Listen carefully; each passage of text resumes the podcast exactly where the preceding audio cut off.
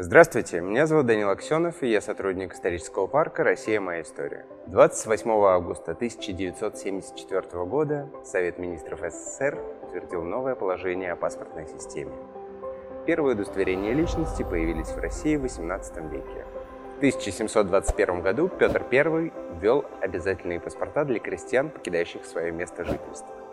В начале XIX века в России появились загранпаспорта. В конце XIX века российский паспорт приобрел вид книжки с указанием происхождения, сословной принадлежности и вероисповедания владельца. В 1918 году советское правительство ликвидировало паспортную систему.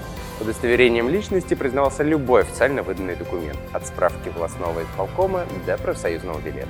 27 декабря 1932 года было издано постановление ЦИК и СНК СССР об установлении паспортной системы в городах, поселках городского типа, райцентрах, а также Московской области и некоторых районах Ленинградской области.